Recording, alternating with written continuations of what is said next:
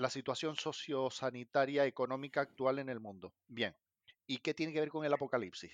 Eh, una pregunta, una pregunta, perdón, antes de, comenzar. Apocalipsis entendiéndose como Es revelación, revelación. A nivel bíblico, digamos, por así decirlo.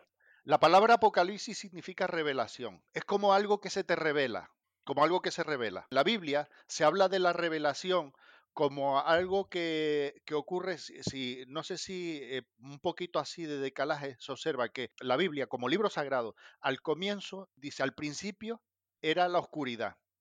Bueno, al principio era Dios. La verdad es que eh, tanto en San Juan como en Génesis más o menos mantienen una dialéctica parecida. Al principio era Dios y había oscuridad. Y desde el principio que era la oscuridad y estaba Dios, era Dios y la oscuridad. Dios empezó a crear.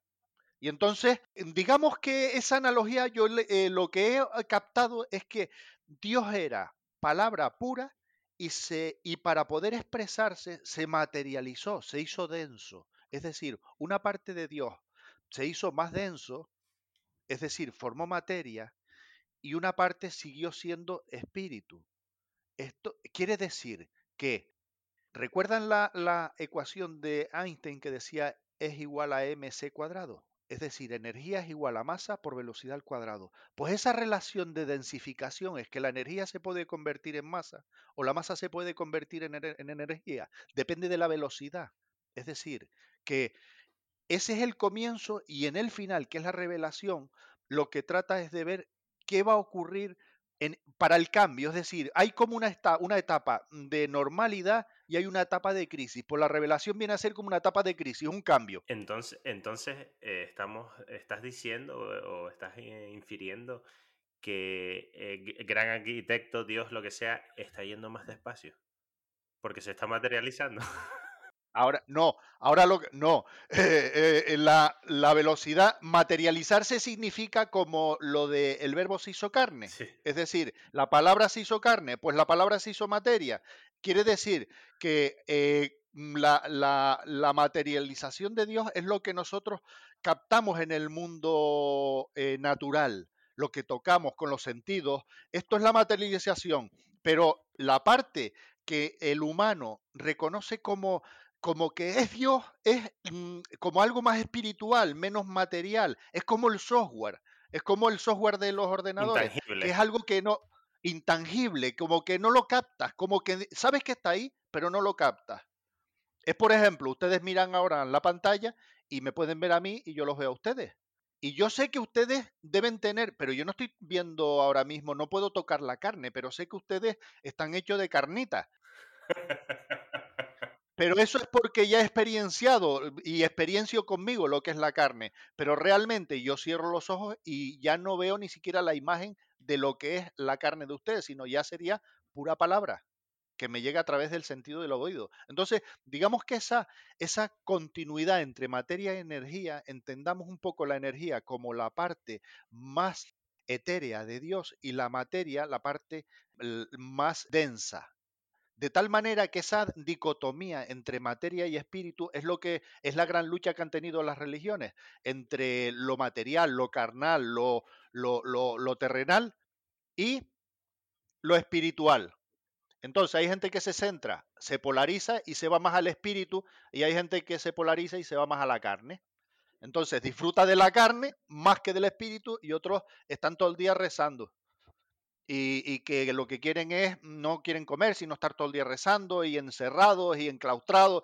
Y eso es los dos polos que el gran problema que tiene el ser humano es la polarización, es decir, la falta de equilibrio, la falta de comprender que hay que comer hasta el puntito justo de saciar el hambre hasta cierta medida, el puntito justo de tomar suficiente sol para que proceses la vitamina D y te sientas alegre, porque produce alegría, el suficiente es decir, entre dos extremos, el punto medio suele ser el virtuoso. ¿Y eso saben quién lo decía? Lo decía Aristóteles hace 2500 años. Aristóteles dijo, la virtud está en el camino del medio, en, en el equilibrio.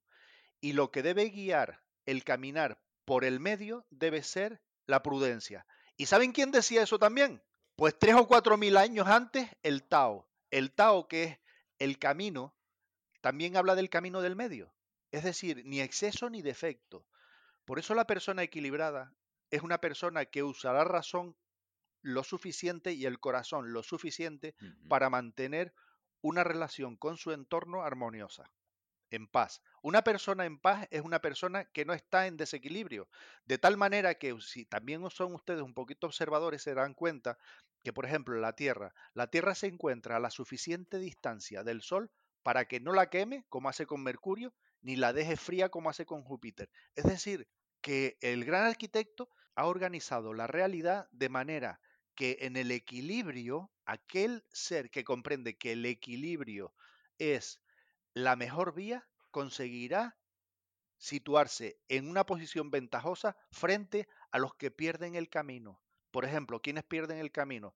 Pues los santurrones que están todo el día rezando y que, ay, Dios es amor, Dios es amor, eh, que quiere a tu prójimo, eh, entrégate a tu prójimo. Eso es una desviación. Y la otra desviación es, yo soy eh, lo más importante en este mundo. A mí me que le den por donde quepa al resto de la humanidad. Eh, mientras yo esté bien, que el resto se fastidie. Ese es el otro es el extremo. Es decir, es un egocentrismo absoluto o un exocentrismo absoluto. Esas dos extremos es la pérdida de la virtud. Por tanto, haciéndole caso a Aristóteles, haciéndole caso al Tao, haciéndole caso a todos los planteamientos bien religiosos, bien sociales o bien eh, culturales o lo que ustedes quieran, que es la búsqueda del equilibrio, estaremos más cerca de comprender cómo hay que vivir. Porque entre otras cosas, el gran arquitecto del universo no es ese Dios que nos ofrecen, desde mi punto de vista, no es ese Dios que nos ofrece el cristianismo de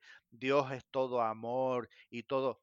No, no, ni es el punto de vista de Dios es Satán, eh, malo. eh, No, esos son los dos extremos, los dos brazos extremos de lo que cada uno quiere situarse en un momento dado o lo que el gran arquitecto del universo quiere para cada uno en su momento. Mm, Que, que hay que tener cuidadito. No, eso, creerse que uno está en posesión de la verdad es peligroso.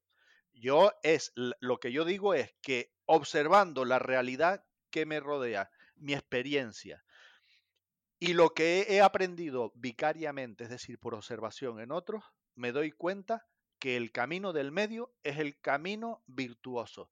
Y eso, por experiencia, puedo decir que es lo que me ha servido para conseguir un equilibrio entre la infelicidad la felicidad, entre el bienestar y el malestar, entre un punto cuasi neutro, que es como en masonería se llama caminar en el límite entre el blanco y el negro.